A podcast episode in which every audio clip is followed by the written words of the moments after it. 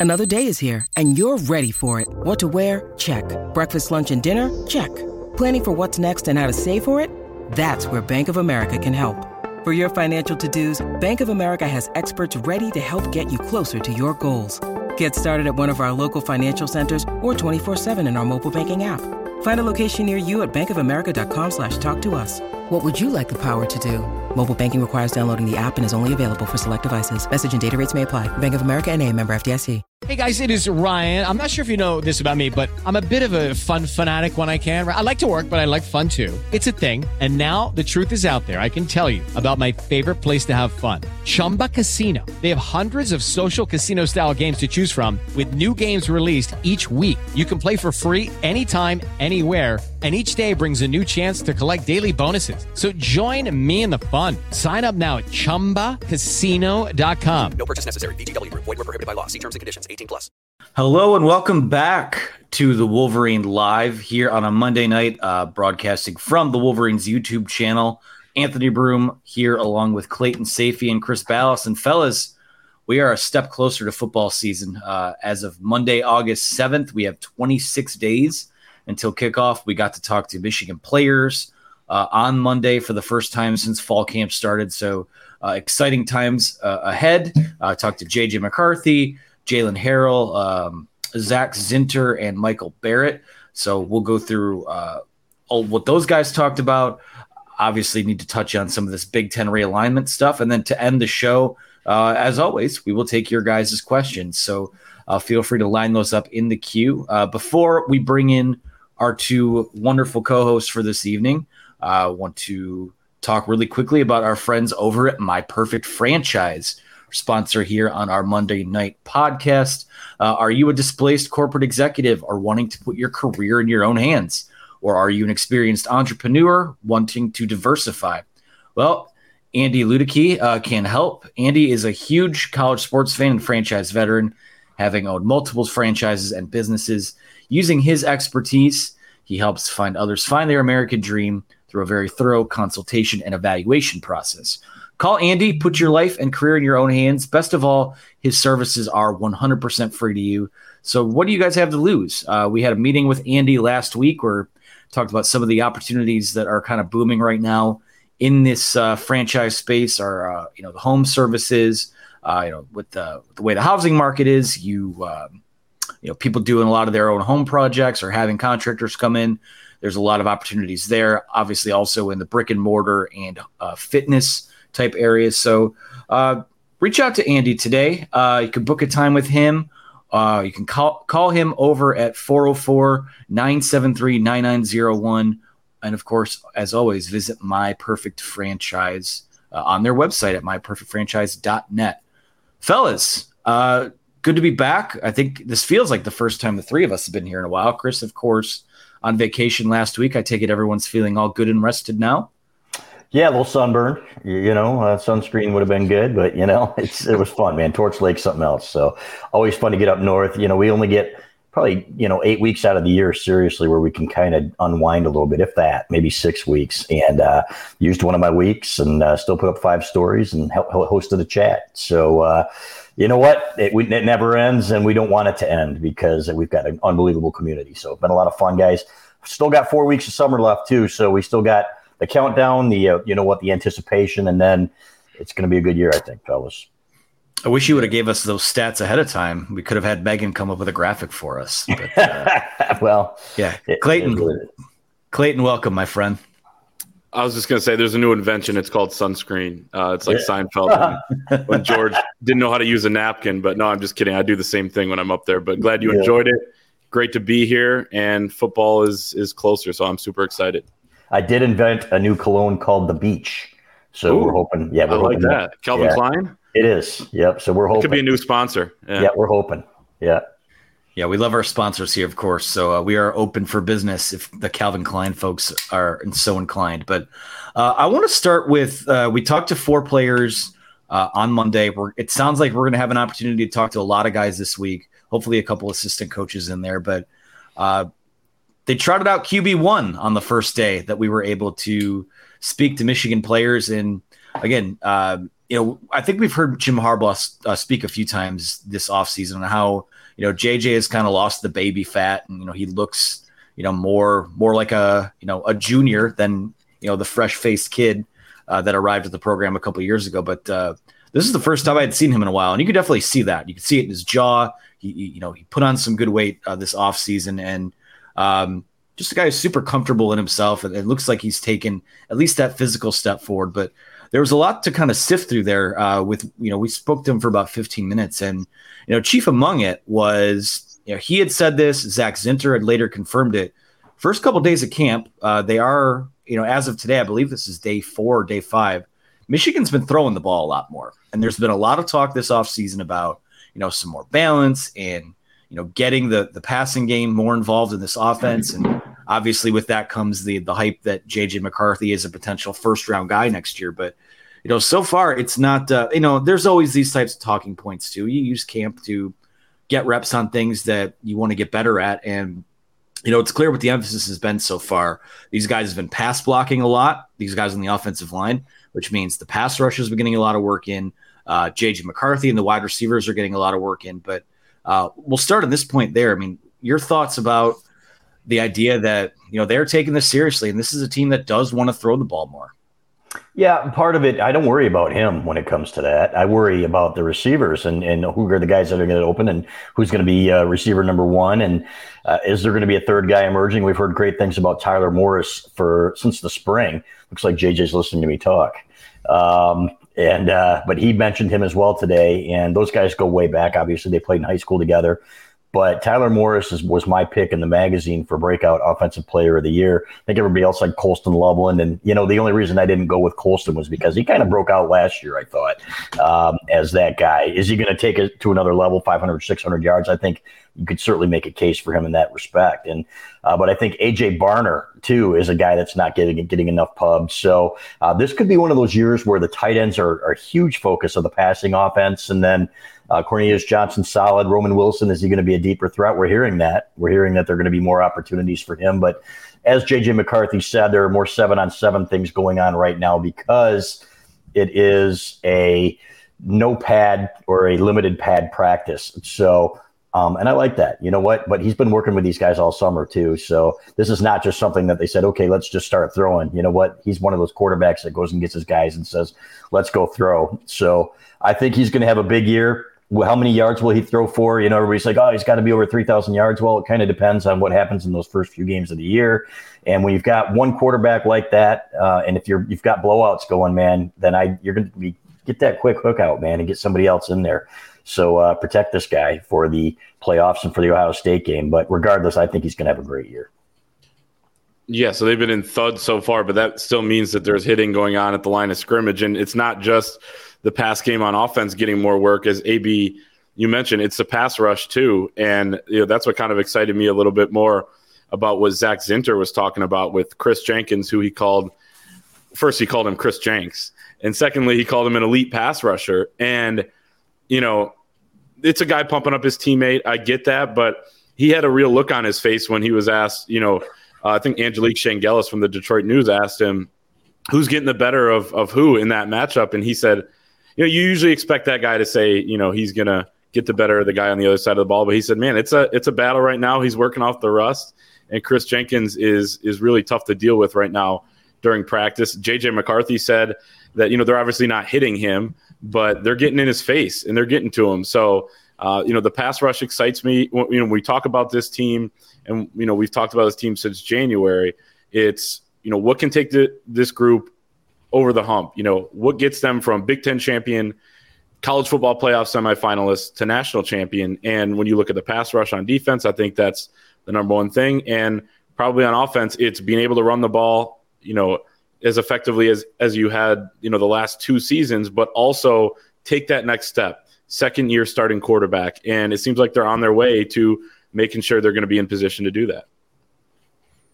I want to camp out in the the Tyler Morris discussion really fast. Obviously, you know those guys have been uh, have been very close, uh, dating back to you know, when they were playing in seven on seven together uh, back in the eighth grade, or one of them was in the eighth grade. I think they're a year apart, mm-hmm. but um, no, the quote from uh, JJ on Tyler Morris today was Tyler Morris. He's going to make a big name for himself this year.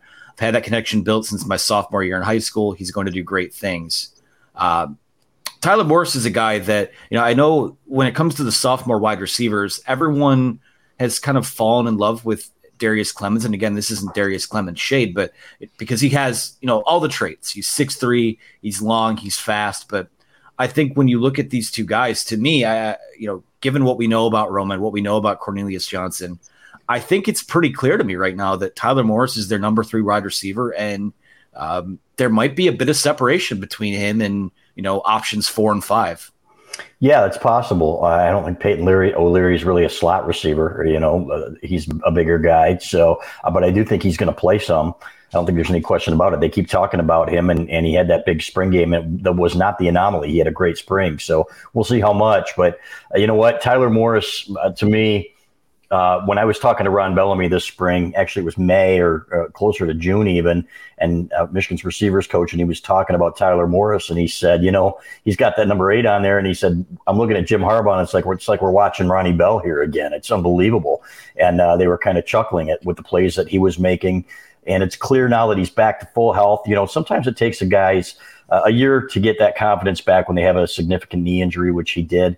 And now here he is, and I think you're going to see a, a, big year from this kid. So, like everything about him, uh, you know, I don't think he likes the spotlight that much. We've talked to him a few times, even on the road this spring, and uh, I don't think he relishes it. And I like that uh, in, in a kid like that. I think he just wants to go to work and do what he's supposed to do. So, watch for a big year from him. Um, when you when I say big year, you know, kind of a breakout season, maybe 300, 300 yards or so, I think would be a breakout season for him. And uh, but they need some of these receivers to step up, fellas. And I think he's certainly a prime candidate.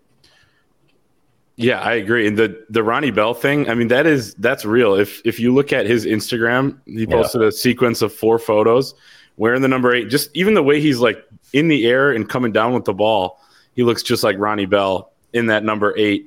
And they don't need him to be Ronnie Bell, lead this team in receiving. But like you said, a few hundred yards, that would go a long way considering – you know that you need some depth to to stand out there. So also, if we're going to compare Tyler Morris and Darrius Clemons, I would go with Morris having a bigger season just because of his role. I think he's more of a slot receiver, and I think you can move Roman Wilson back outside like he was in 2021. Cornelius Johnson on the other side, rotate some of the other guys in.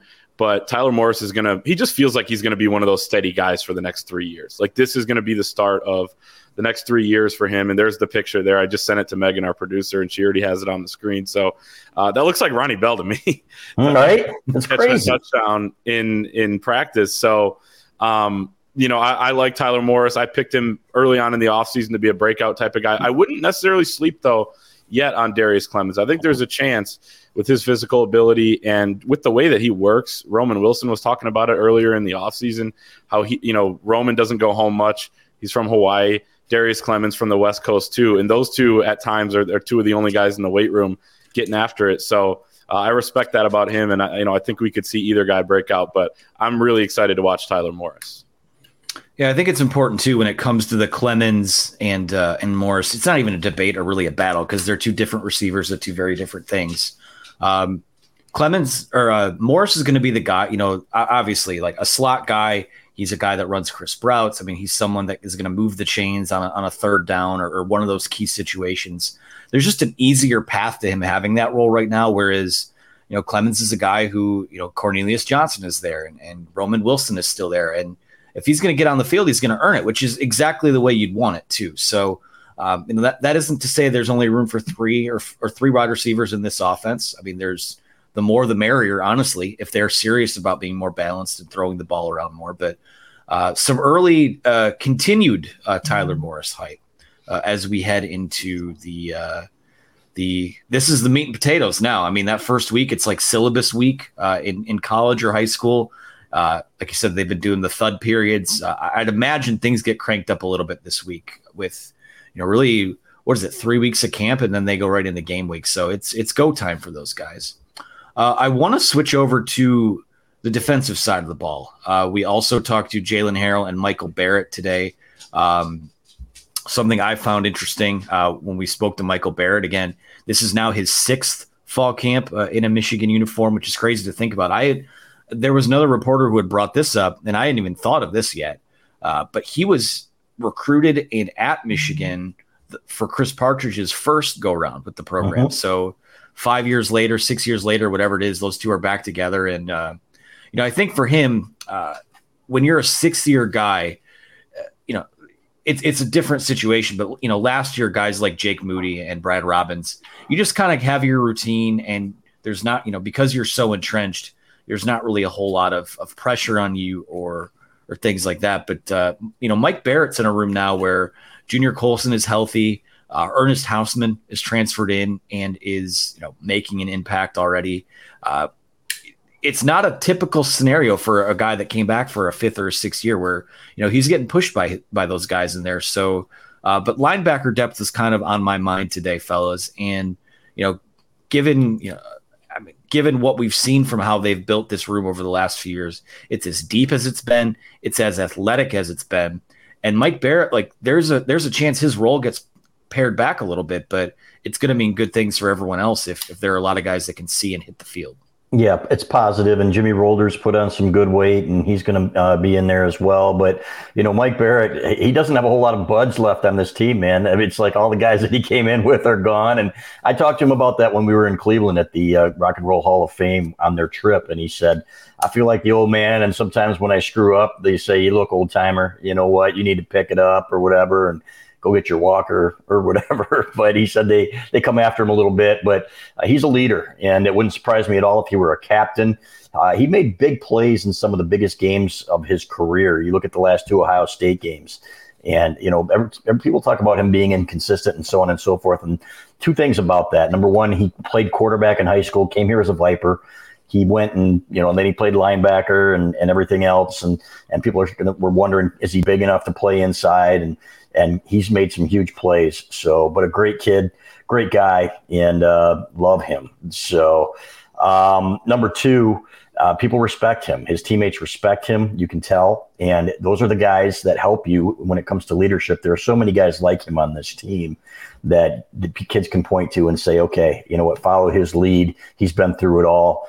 So, like this guy, like the linebacker depth, I think it's going to give Junior Colson a little bit more of a rest than he had last year. And he talked about that quite a bit. But I think Ernest Hausmann is a rising star as well, fellas. And there are going to be times that they're going to have him on the field. There is talent all over this defense. So, so much athleticism. If you look at Josiah Stewart, we heard about him again this weekend from one of our insiders. And then, sure enough, today, JJ McCarthy says he's one of the guys getting to me the most. So, uh, there's talent everywhere. It's going to be I think it's going to be a fun front seven to cover. Yeah, and on Josiah Stewart too. Jaylen Harrell said he's not too small.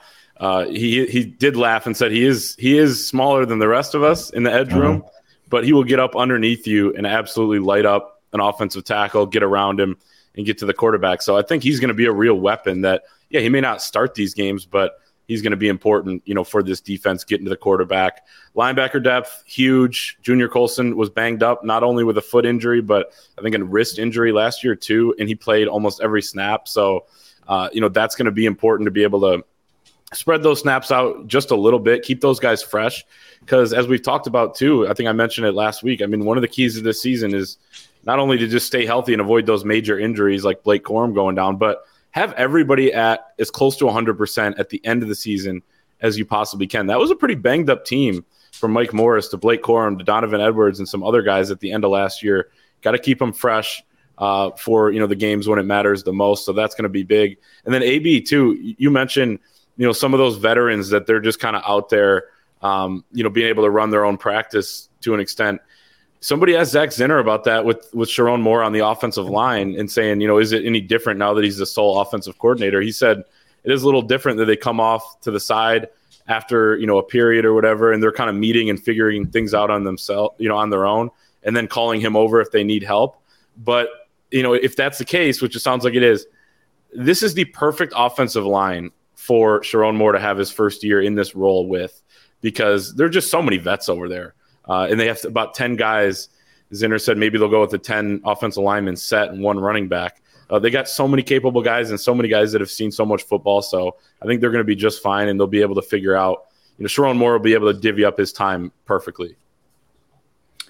Yeah, that's a good point. And it's something where over the last few years where Sherrone Moore has had more kind of put on his plate, uh, you know, coaching the offensive line. Then last year was the co-offensive coordinator. This year, uh, the guy uh, to have such a veteran group, you know, even with the transfers that you brought in, you know, Drake Nugent has played a lot of football. Myles Hinton has been around for a long time. Ladarius Henderson has been around for a long time.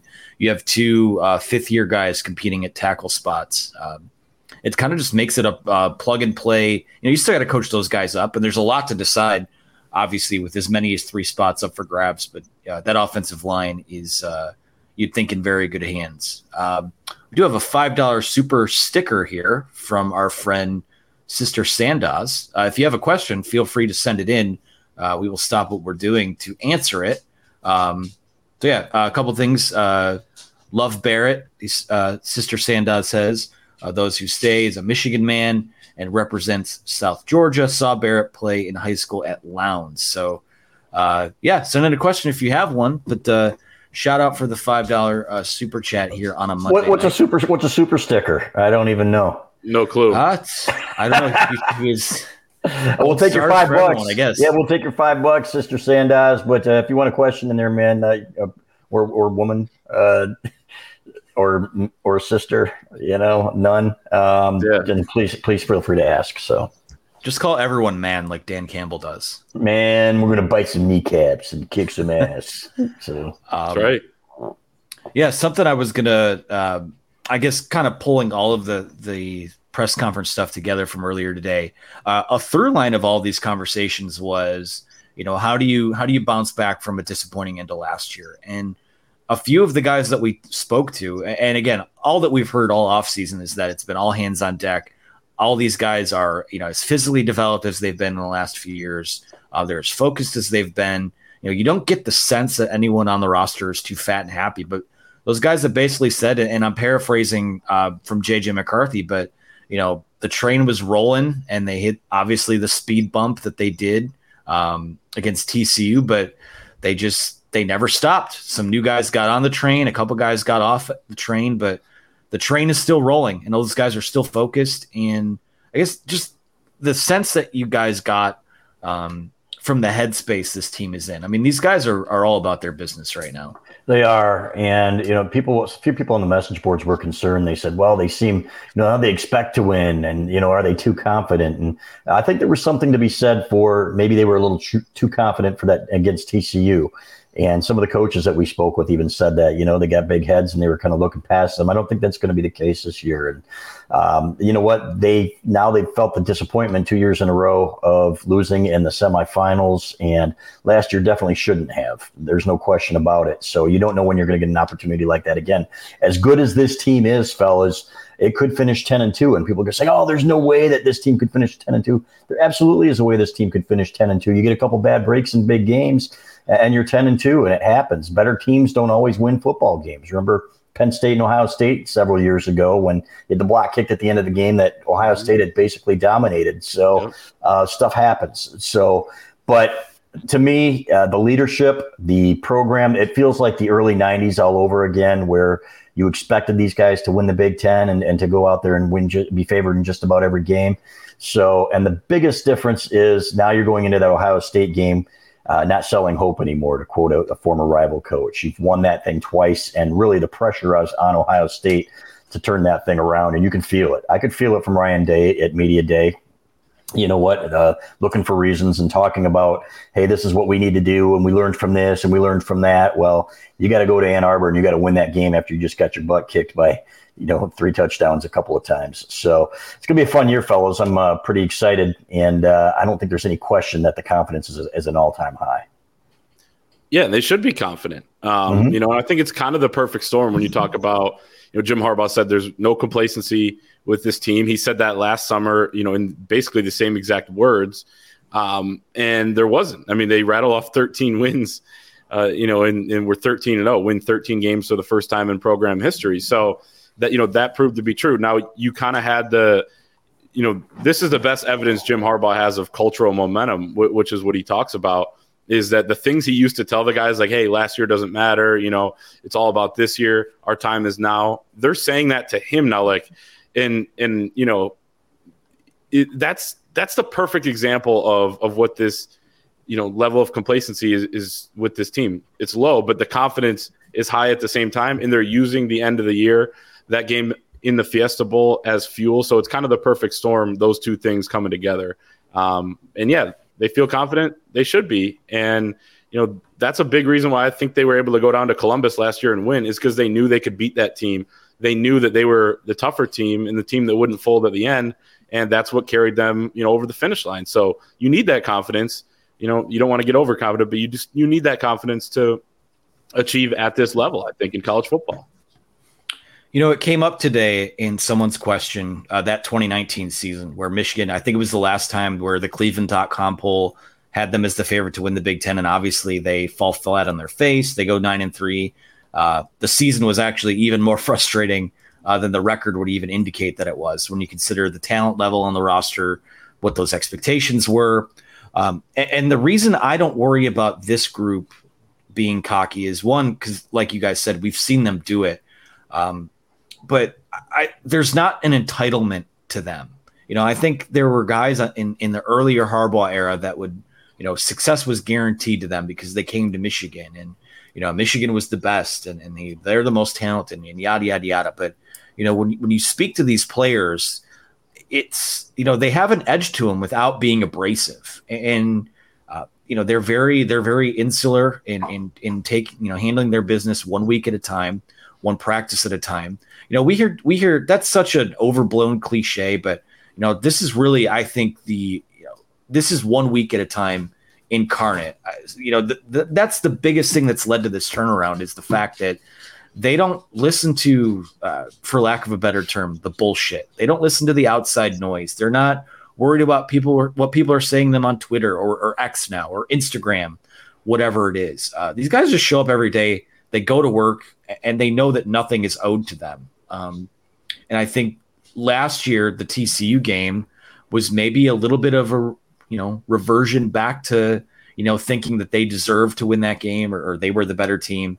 Um, you get the sense that this team has kind of learned from that. And does that mean they're going undefeated? No. Does it mean they're winning the national title? No. But you know, you get the sense that you know, for a lot of a lot of programs, there's there's a climb you have to make, and you have to get knocked down a few pegs, and that kind of winds up being you know something that defines your story once you finally reach that mountaintop. So, and, and there's I get that sense. Yeah, they're self policing now too. Like in the past, you know, they roll in their eyes at some of their teammates when you know, one of their mothers says your main objective before this rivalry game is to not get hurt.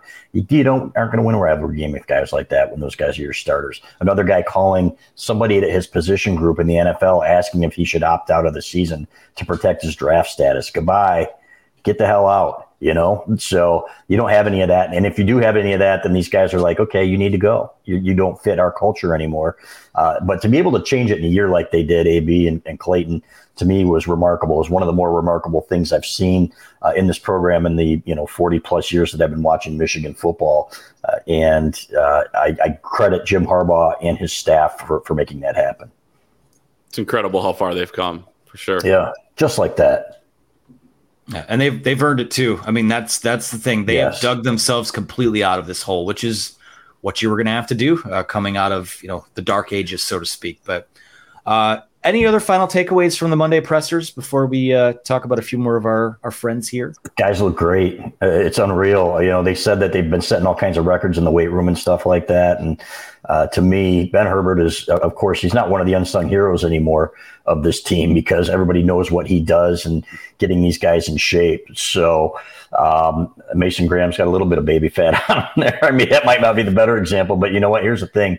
Um, he's he played at that, you know, he played, he lost, I think, 20 pounds, if I'm not mistaken. And just like that in a month in, in the spring when he'd gotten a little bit heavier, I have no concerns about him whatsoever. But can't wait to see Chris Jenkins, fellas. Everything that we've heard in talking to the offensive lineman, there he is right there.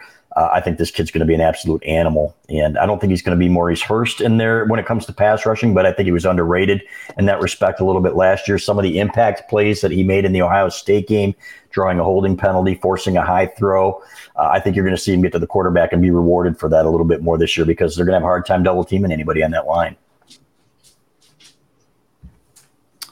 I am with you. My God, uh, I'm so ready for this season to start. Um, and I know we'll have some good intel this week, so be sure to keep your eyes peeled uh, uh, over at thewolverine.com and on the fort. But uh, we have some more stuff to get to. But before we do that, uh, a couple of housekeeping notes we need to tend to.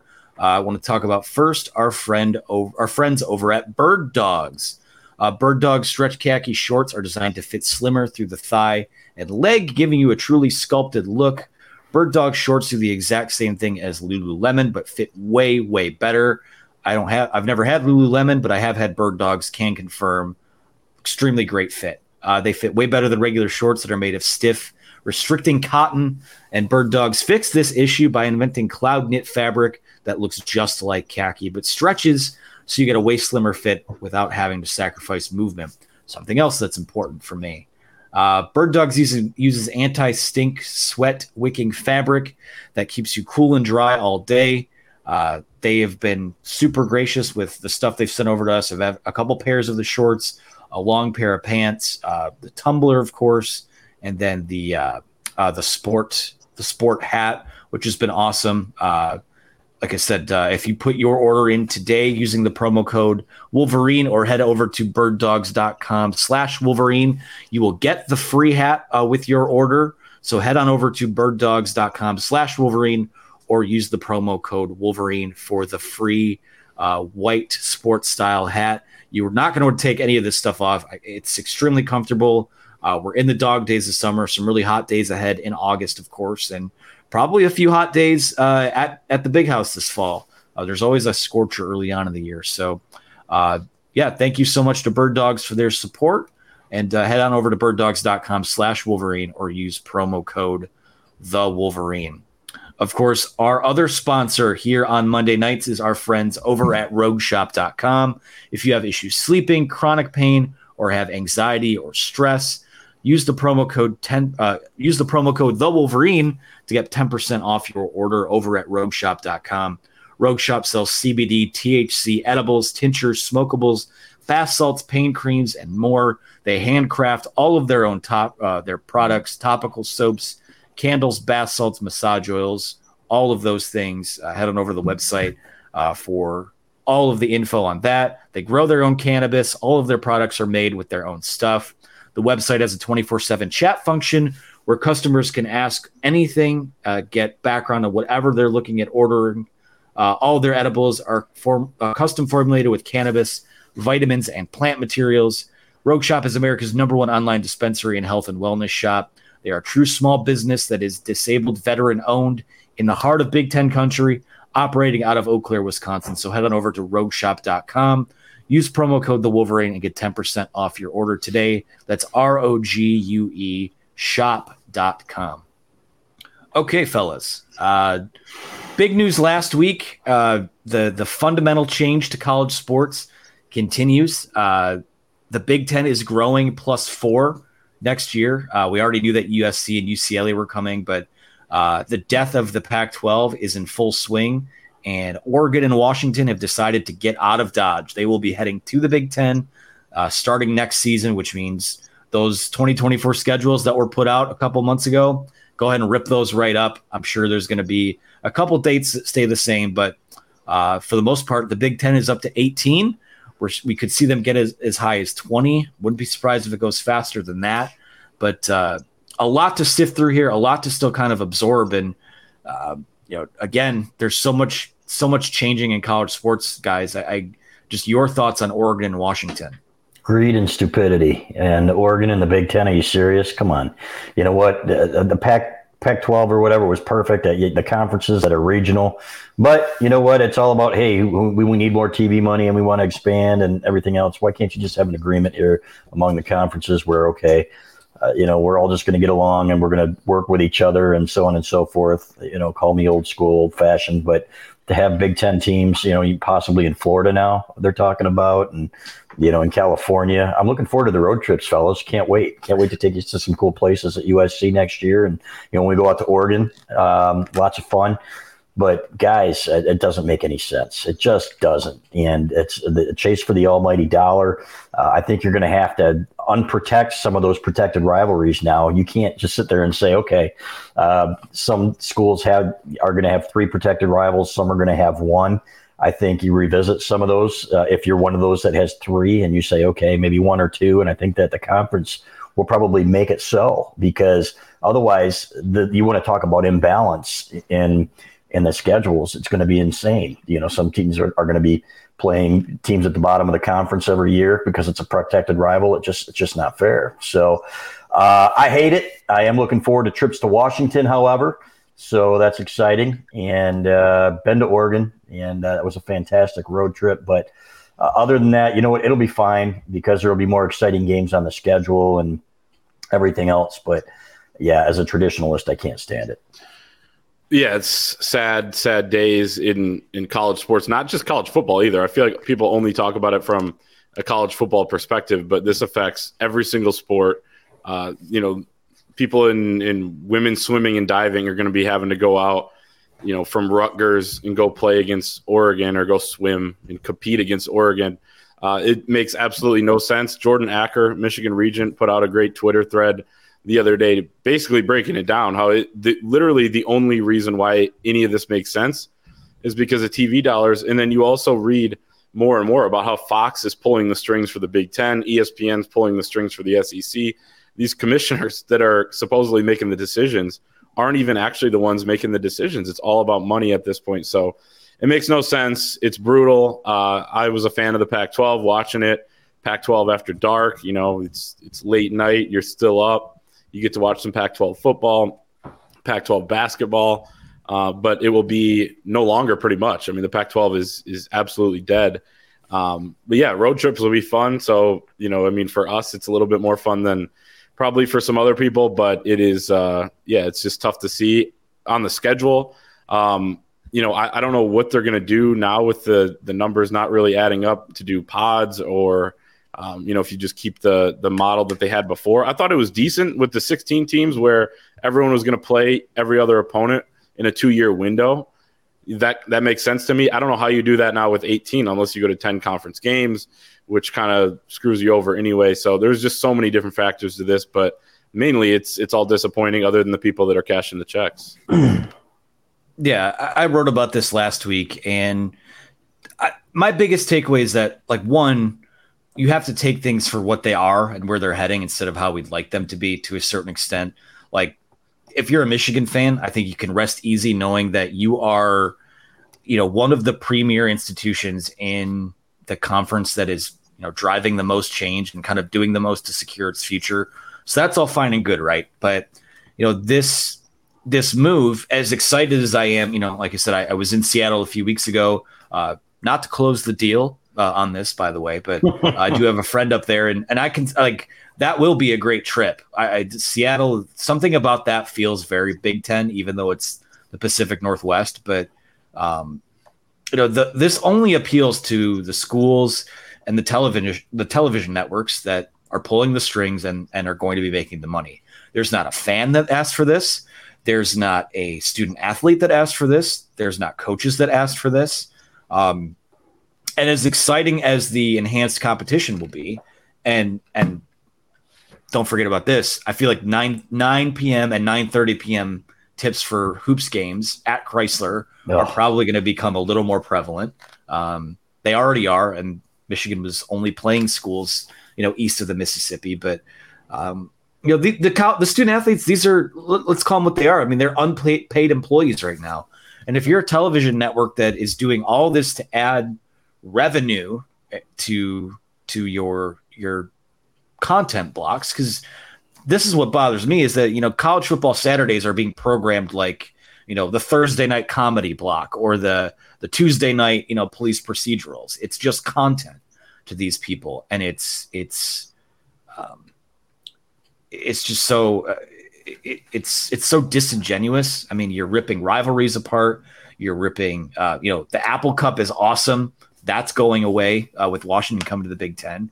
Um, but if you're a, a TV network and, and, all this is a grand design to start sharing revenue with players, uh, I guess so be it. But uh, for me, it's a tough pill to swallow because all of this change is driven by suits that are just trying to make more money uh, and and get it away from people who maybe deserve it more of it, like like the athletes, like some of these support staff people. Um, the logistical issues of Michigan volleyball going to play, you know, a game at at Oregon or Washington is, you know, that's never going to be an issue for football or basketball. So, you know, my biggest fear is what it does to those non-revenue sports, and it's just all.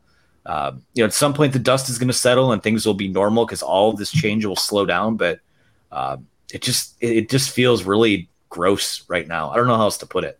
Yeah, it really does, and it, just it's just stupid. But you know what? And it is hard, guys. It is hard for a Big Ten school to go out and play and win on the West Coast in these yeah. venues. Uh, going back and look at the stats, man. I can't remember. You know, Michigan's won maybe you know a couple times out there. They they won at Washington State, not Washington State. They won it. Uh, they won at UCLA one year on a last second field goal. Uh, lost at UCLA a couple of times. Um, lost at Washington a couple of times. So what? lost at Oregon it's tough. So it's going to be interesting. It's going to be interesting to see who the protected rivalries are, and it's going to be very interesting to see uh, how the schedules are made. Are they going to have pods? If they add, add two more teams and you get to 20, are you going to have four pods of five? Who the heck knows? But uh, it is not going to be easy, and it's going to definitely be different. Yep. Anything else to add? nope. nope. No, that's it. Kind of what's next? That's why he's the best in the business, folks. That's right. A man of a man of very few words. Uh, I just want to. Um, I want to. I want to keep on the on the Big Ten stuff as it pertains to Michigan football here for just a second. Um, you know, I have no idea how how they're going to wind up scheduling this. I, I, have a couple ideas that might show up in some sort of piece on the Wolverine this week, but I think that just my last quick point would be you know, Michigan fans are already kind of used to getting the shaft because of the the brand that they are, uh, because you know Michigan, by virtue of who they are and what that block M stands for, is always going to put asses in front of television seats. Whatever the scheduling matrix looks like, given that it is all bending over backwards for more TV money, it, it's going to probably affect Michigan the most. So uh, the only thing I would say is just win the damn football games. Well, if they I mean, if they do, I mean, they can't make Michigan protect one of these teams. I mean, you can only really make them play Ohio State, which is a disadvantage for both Michigan and Ohio State that they have to play each other. But beyond that, uh, I don't see. I don't see any way that somehow one of these teams becomes one of Michigan's protected rivals if they go that route. So that would be absolutely absurd. Uh, but this is all absurd. So maybe it'll happen. Are you are you one of those maize flakes that doesn't want him to protect the Michigan State rivalry? Maize flakes. I feel like I've heard that before. I don't know. I feel like that's what comes out of your scalp if you right if exactly. It's yeah. got some kind of skin issue or whatever. I would but. drop them. I would drop them in a heartbeat, and uh, you know what? I just would. It, it's just uh, you know to me, uh, one protected rival is enough, especially now. So uh, that's the way I feel about it. But if you uh, could have a layup, easy win like Michigan State, I think ooh. you know I would I would ooh. go with that. How dare you? Shot, shots from everywhere today. How dare I would you? Just say, I protect I, Minnesota I, too. By the way. Yeah. Yeah. I I, I would say protect all the trophy games, but now there's a trophy. Northwestern. For, yeah. Yeah. Absolutely protect that one. The George Jewett Trophy. Yeah. Right. the the Bussin Bowl with the Nebraska. Unless they get good, then you just drop that. Right. So yeah, yeah. all sorts of options. Yeah well, I'd like to. I'd like to keep playing Michigan State. Um, oh yeah. Um, oh yeah. I, I, just wish everyone acted accordingly, and then it's not really that much of an issue. Don't don't hit people over the head with their your helmet, and should be good. Yeah. Don't throw batteries at people. No, no batteries either. So, all right, uh, let's move on to questions. How about that? Yeah, let's do it. Uh, let's go to this one from JJ33 who says, uh, random question. I don't think we'll have an answer for this one, but he says, random question, but did we ever find out what happened with Matt Weiss. Of course, Matt Weiss, the former quarterbacks coach in Ann Arbor, uh, no longer with the program due to cyber crimes. So, any background on that, Chris? Yes, we do know what he did. No, we cannot share it. So, um, allegedly did, I should say. So, I don't believe charges have been pressed at this point. Correct me if I'm wrong, but I know that they were looking into that. So, uh, it was very unfortunate. But you know what? Uh, they've got a, a, great replacement in Kirk Campbell. Wish Matt Weiss well um, in rebounding from his incident issues. Yeah, it's been oddly quiet. I don't know exactly where it's at in the legal process, but yep. I feel like people that you know around Michigan football have moved on, you know, from that yep. pretty quickly. And Sherrone Moore's the OC, Kirk Campbell's the quarterbacks coach, and and they're rolling. I think if charges are pressed, JJ thirty three, then yes, you will find out. All right. Well, uh, I guess we'll find out what happens with that eventually. Uh, this one's from Bobby Schaefer, a basketball question. Uh, Clayton, of course, reporting over the weekend that JUCO transfer Kobe Campbell was in on an official visit. So uh, Bobby Schaefer asks, "What about the JUCO transfer for basketball? Any updates doesn't, there?" Doesn't look like he got an offer. And speaking with people today, I think what they do is, you know, they play a pickup ball with the kids, and then you know what, if it goes well and they say, hey, this kid can play, you know, I, this is just me talking here. I don't know that this is exactly how it went down, but this is how it always used to go down. You know, then they say, okay, we're going to offer this kid. I uh, don't think he got an offer yet, but uh, I'm not real excited excited about the prospects of getting Jaelin Llewellyn back 100% healthy by the time the season starts. So they need a guard. If it's not him, then it needs to be somebody else. Yeah, Kobe Campbell from North Idaho. Kid can shoot. 20 games last year, he made over 50 threes, over 50% of his threes, but that's in junior college. Um, yeah, haven't heard, uh, you know, about the whole offer thing. So that's, you know, probably wouldn't think that would necessarily happen, but they brought him in and uh, they're trying to fill, you know, those last couple scholarship spots, but it just doesn't feel like at this point there's a ton of traction with anybody. Maybe you could take this kid if you wanted him, but it may be worth banking the scholarship since he has three years of eligibility remaining and you'd have to take him – for the next three years. So maybe bank it like Michigan State did last year, and then you fill it out with some recruits. But you know that'd probably be the smartest way to go if you feel like you can survive until Jaelin Llewellyn gets back, which not quite sure how that'll go in the backcourt with limited numbers. And there could be some other guys that enter the portal at this point, still late, right? Yeah. I mean, so um, I'm sure we'll be keeping an eye on that. And that to me is really that's that's paramount uh, for this team to be competitive in the Big Ten. Need another guard, fellas. Dug McDaniel's going to play 30, you know, there's only Good 40 Lord. minutes in a game, but he's going to play 45 minutes a night. Right, right. Just, just as extra. But yeah. well, they go to uh, overtime like every game anyway, like last year. So, oh, God. Yeah. Well, yeah. Wow. Way to bring the mood down. well, there was like four overtime games in a row there. Yeah, yeah there really was. Uh, have a cluster of questions here from Benny Woods says have not heard a lot about Darrius Clemons, who of course we talked about a little bit earlier. I know the kid is six foot three and has the ability to get deep. Uh, we need to feed his confidence.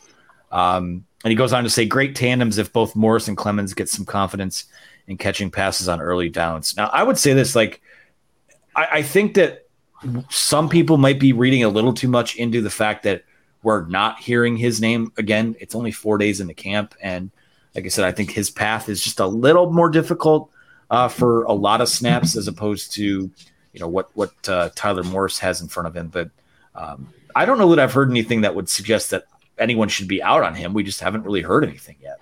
No, and I think some of the concern there is you saw what happened with Andrel Anthony supposedly not getting touches, and then you know that turned him off to the point that he transferred to Oklahoma. Well, you got to earn those too, right? He had opportunities that he didn't take advantage of. He had the one Michigan State game, and then you know several balls at him in the hands.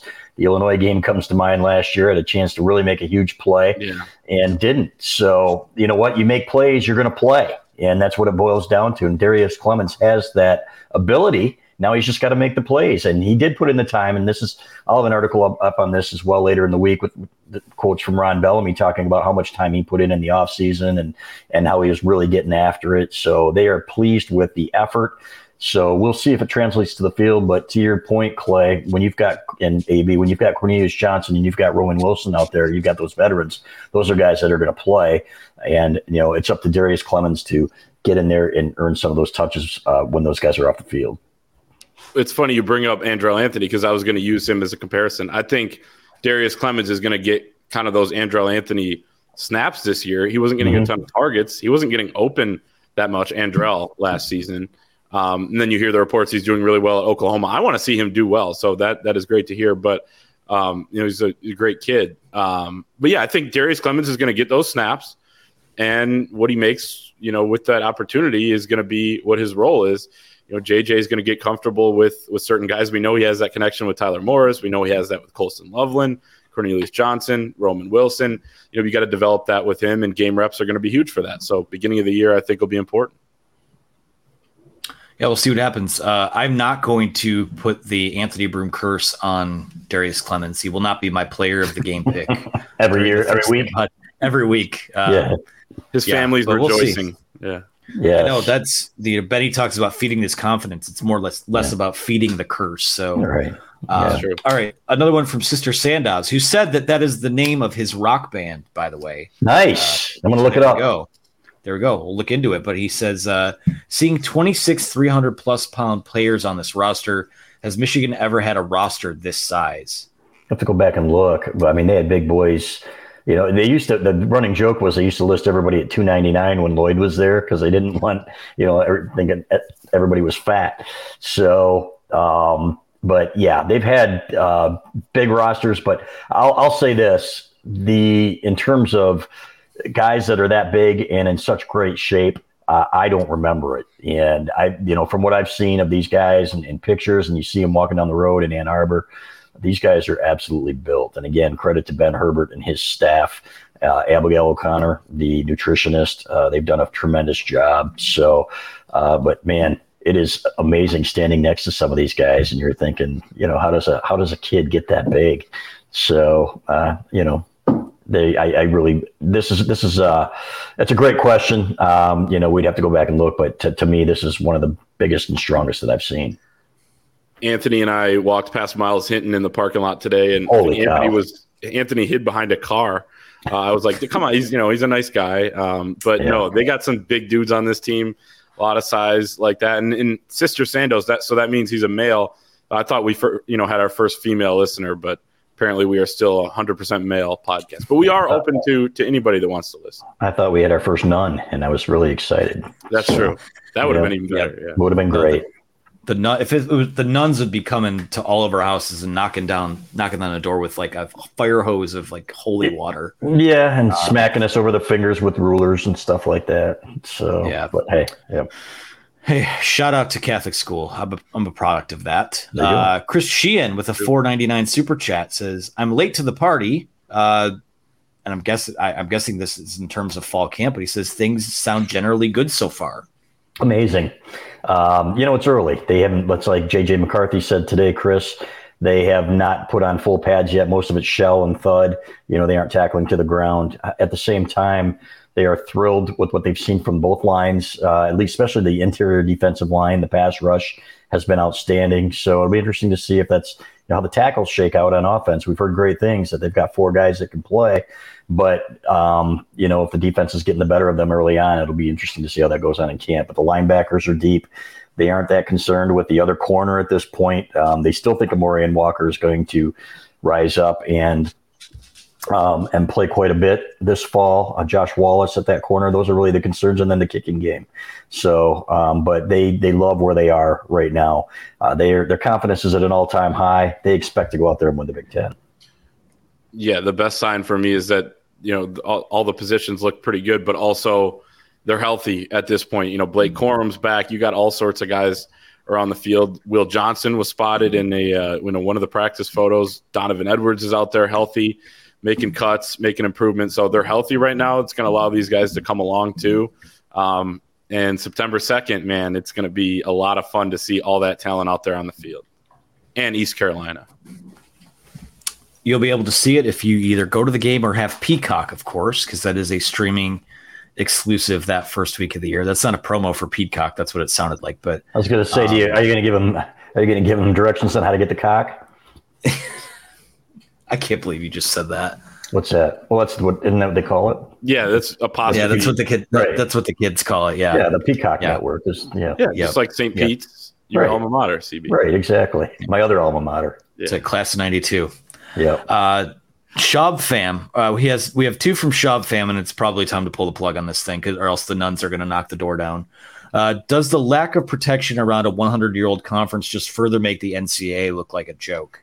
Yeah, it's funny that um, they love to protect their own self interest. They're groveling before Congress right now for NIL protections and legislation, but they're just letting I mean, they're just letting college football, I won't say die, just fundamentally change and killing tradition. Yeah, but don't don't go and buy a committed recruit a burger after he surprises you with a visit, you know, from Tennessee or wherever, and you know, say you don't remember it. Otherwise, you know, you're looking at a four game suspension. Absolute joke. The NCAA is uh, it's long overdue for that body to be dissolved and and for them to go a different direction, in my opinion. Yeah, Schaub fam, it doesn't only just make them look like more of a joke. I don't know how that's even possible though at this Right. point. But what it does is also just is another of many examples that they really don't have as much power as they probably thought they once did. Um, you know, they don't really have control over what the conferences do. They only have a certain amount of control, and I think they're going to go away, at least in football, uh, pretty darn soon within the next five years. I think the NCAA is going to be done with college football, or at least the Power Five, and we will see something else come in, and that will be a great, great day. Uh, but also, I don't know if I can trust whoever would come in next. So it's it's going to be tough to watch. You know, what was the old uh, Chris? Who was the old uh, NBC executive that was friends with O.J. Simpson? I know who you're talking about. The one that Norm Macdonald uh, that fired Norm Macdonald, right? Yeah, yeah, he'll be the new commissioner of college football. Yeah, there you have it. When the- Was it Don? It's Don Don Ohlmeyer. Yes, yes, there you have it. So, There and, and he told he told Norm Macdonald to stop making OJ jokes. So guess what? He made four more every every show. Fantastic. Of course, one of uh, of course, rest in peace, Don Ohlmeyer. He Yeah. passed in 2017. But of course, And one of Norm. Macdonald, well, Norm as well. One Yeah. of Norm's best jokes, of course, uh, was an OJ joke uh, that looped in Charles Woodson uh, at the ESPYS in '98. So look that up if you haven't uh, seen it before. Last one from Shav fam. Uh, if the Big Ten goes to 20 teams, who are the two teams most likely to be added? I think ND and, and Iowa State would make a lot of sense. I feel like I just watched Clayton turn a shade of red at the thought of both of those schools joining. But um, yeah, I don't know. Um, if it's all about you know sopping up the the TV markets and playing the old four corners game with the United States, maybe you go down to the Carolinas. I think North Carolina is a fit. Uh, Virginia would be a fit. Uh, Notre Dame, I guess logistically is a fit, but I just see them playing the game of musical chairs as long as they can. Um, They will, will know. they will they be forced to make a you know can NBC can say "Are we- okay we got to if you want to make this amount of money you have to join the Big Ten who knows but uh, maybe some one of the Florida schools Florida State's been mentioned haven't they Mhm. so Yep. um you know and and get into the Florida market so that's somewhere that they aren't and I bet that would be something that would interest them but Notre Dame makes a lot of sense and I will say it again you know what uh, I couldn't care less but I, it, it, to me it makes a lot of sense for them to join the Big Ten. Yeah, I, I think Florida State, Clemson will probably end up in the SEC, probably where they belong. I agree. I would hate to see them come to the Big Ten, but yeah, Iowa State, bring it on, man. We could, you know, Matt Campbell be exposed for, you know, being a fraud. It's not his fault. It's all the hype around Matt Campbell. So, uh, yeah, I got nothing against the guy personally, but um, yeah, them and I, I want Notre Dame to stay independent. I don't want them in the Big Ten, but if they did, I think it would not be a wise choice for them. They'd end up being like a, you know, Wisconsin type fourth, fifth, and then you don't have that prestige, quote unquote, of being, you know, the only, you know, one of these top independent teams. So I don't know if that'd be necessarily the best decision for them. And I think that's partly why they're trying to keep their prestige and, and stay independent. So I think they're going to last. They're going to wait at least, you know, quite a while here before they join a conference. They would never admit it, but I think you're absolutely right, Clay. Love it. And of course, last but not least, uh, our guy Shane Johnson with a $5 super chat. You guys are killing it with camp news, player pressers, Clat and coaches preseason polls. Have a day, huh? The depth is outrageous and needed to get to Houston, which is, of course, where I hope all three of us will be uh, come January. I hope Shane Johnson is there. I hope all of our friends that we've seen in our travels over the last few years. I hope you get to have that moment where you make that trip and you know, if nothing else, your team's playing on that last num- uh, Monday night in January or that last Monday night of the college football season. So, uh, fellas, I think that's going to do it for us. Uh, thank you, everyone, for the great questions, for watching along, or if you watch the replay in uh, on YouTube or on the website or listen to the podcast feeds, we appreciate you. Uh, if you're watching on YouTube, be sure to like and subscribe. Um, yeah, a lot of great stuff coming to the Wolverine.com. Uh, should be a good week for intel and insider content. we'll be in Schembechler Hall at least a few more times uh, this week to get some intel from some uh, some of the boots on the ground, and, and we'll see how fall camp's going. But for Chris Balas, for Clayton Sayfie, uh, for the Wolverine, I'm Anthony Broome. Uh, thanks for watching, and we will talk to you again next Monday night. With the Lucky Land slots, you can get lucky just about anywhere. This is your captain speaking. Uh, we've got clear runway and the weather's fine, but we're just going to circle up here a while and uh, get lucky. No, no, nothing like that. It's just these cash prizes add up quick. So I suggest you sit back, keep your tray table upright, and start getting lucky. Play for free at LuckyLandSlots.com. Are you feeling lucky? No purchase necessary. Void where prohibited by law. 18 plus terms and conditions apply. See website for details.